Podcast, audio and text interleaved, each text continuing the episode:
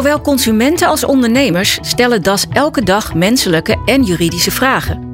En met bijna duizend meesters in juridische hulp die bij DAS werken, helpen we. Of je nou verzekerd bent of niet. Vraag het DAS. Juridisch advies in een mini-podcast. DAS. Meesters in juridische hulp. Joyce van harte welkom hier in de studio. Jij bent jurist bij DAS. Kun je ons wat meer vertellen over wat je allemaal doet? Ja, klopt inderdaad. Ik ben uh, senior jurist bij DAS inmiddels. Al enige tijd werkzaam bij DAS.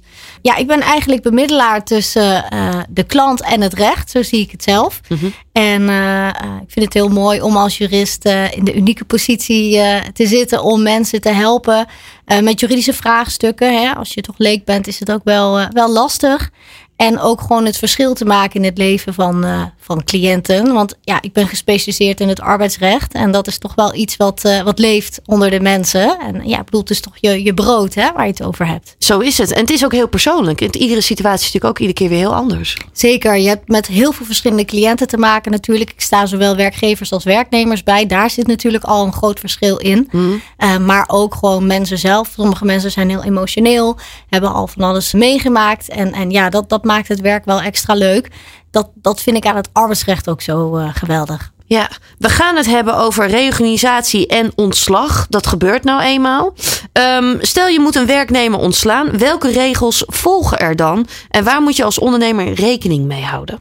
Nou ja, een werkgever die heeft in principe een goede reden nodig voor uh, ontslag. Uh, dat noemen ze in de wet noemen ze dat redelijke grond. En in de wet staan er ook verschillende redelijke gronden opgezomd. Waaronder bijvoorbeeld bedrijfseconomisch ontslag. Dat zie je nu natuurlijk ook helaas vaker voorbij komen. Gezien de, de vervelende situatie waarin we nu met z'n allen zitten. Klopt. Ja. Klopt, dat zie je steeds vaker voorbij komen. Uh, maar kun je een aantal dingen dan ook opnoemen? Waar moet je dan allemaal als ondernemer rekening mee houden? Als je een uh, werknemer wil ontslaan, bijvoorbeeld vanwege bedrijfseconomische ontslag, ja, dan, dan moet je eerst kijken welke route ga ik bewandelen. Dat mag je namelijk niet zelf kiezen. De wet die heeft dat uh, voor jou bepaald. Mm -hmm. uh, als er sprake is van bedrijfseconomisch ontslag, moet je je namelijk wenden tot het UWV. Vroeger kon je ook nog wenden tot de rechter, maar dat, dat mag niet meer vanaf juli 2015. En um, ja, in, in, alle gevallen bestaat er wel ook nog de mogelijkheid om uh, met instemming van de werknemer of, of door middel van het sluiten van een vaststellingsovereenkomst afscheid te nemen. Maar in principe de ontslagroute zelf is de route van het UWV. Ja, helder.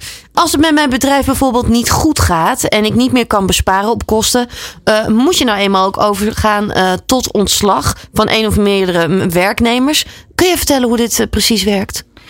dat klopt inderdaad. nou ja, ik, ik kondigde het net al een beetje aan. Dan, dan moet je je wenden tot het UWV. Dat kan je doen door uh, het, uh, het indienen van een ontslagaanvraag.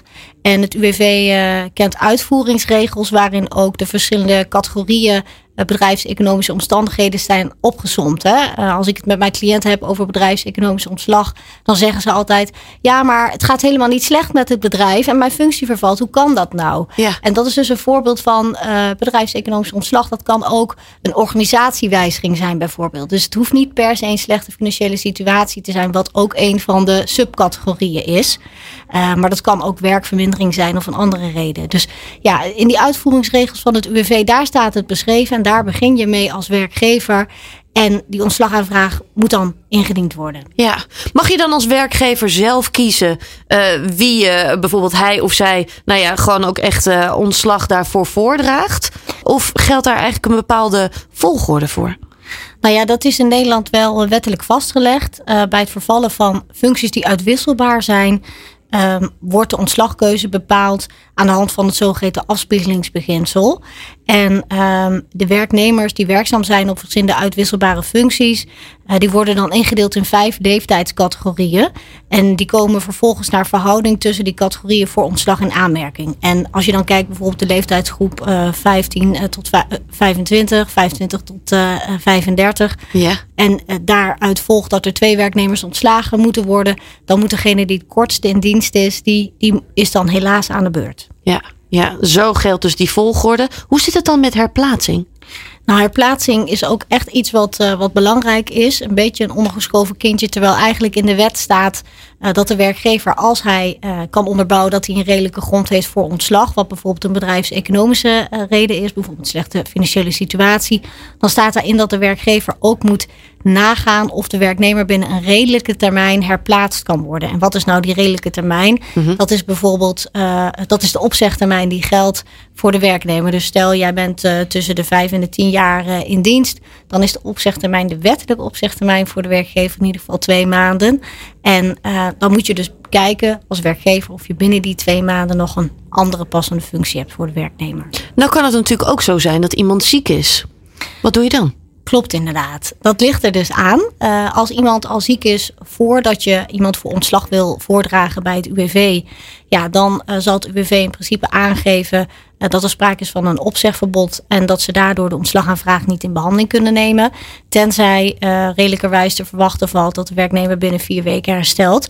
Of als jij als ondernemer besluit om jouw onderneming, jouw bedrijfsactiviteiten te staken, dan zit dat anders. Maar je ziet heel vaak um, dat, of nou heel vaak wil ik niet zeggen, dat, dat werknemers soms ook wel een beetje boos worden als we horen dat de werkgever hen wil ontslaan.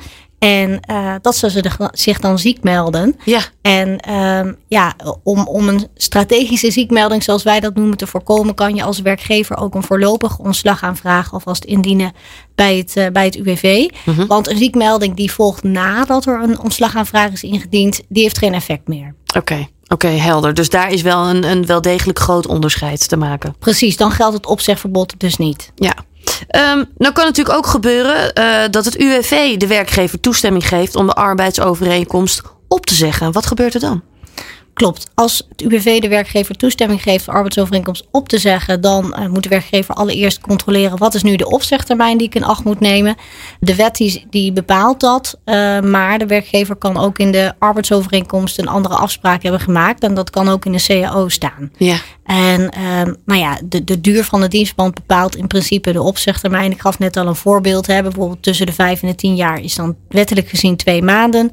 Maar je mag als werkgever de tijd, de proceduretijd, die de UWV uh, uh, ontslagaanvraagprocedure in beslag heeft genomen, mag je van die opzegtermijn aftrekken. Dus stel dat was een maand, dan blijft er dus nog maar één maand over. En dan mag je dus opzeggen. Ja, hoe zit het dan met een transitievergoeding? Is dat verplicht? Of uh, moet ik mijn werknemers dan ook echt gewoon geld meegeven? Kun je daar nog wat meer over vertellen?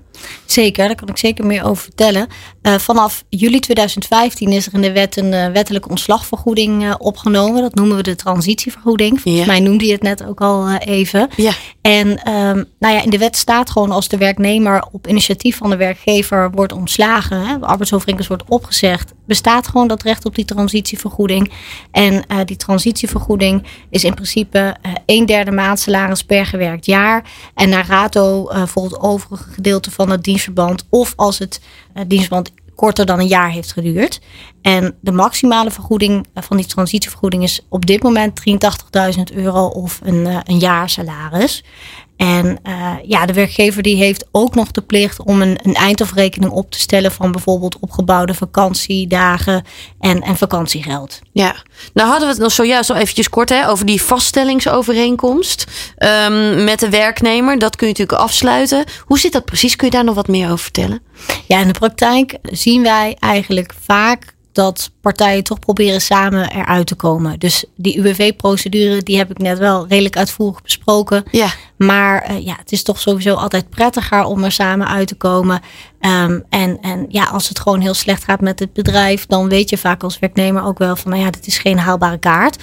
Dan kan je ook besluiten om, uh, om er samen uit te komen door middel van het sluiten van een vaststellingsovereenkomst. Kan de dienstband met wederzijds goed vinden beëindigd worden. En de inhoud van die overeenkomst is eigenlijk vormvrij. Dus je kan alles met elkaar afspreken. Nu zal de werknemer natuurlijk gauw aangeven van joh, als jij een UWV-procedure doorloopt, dan moet je mij een transitievergoeding betalen. En zal dat vaak ook wel het uitgangspunt zijn in die onderhandelingen. Ja.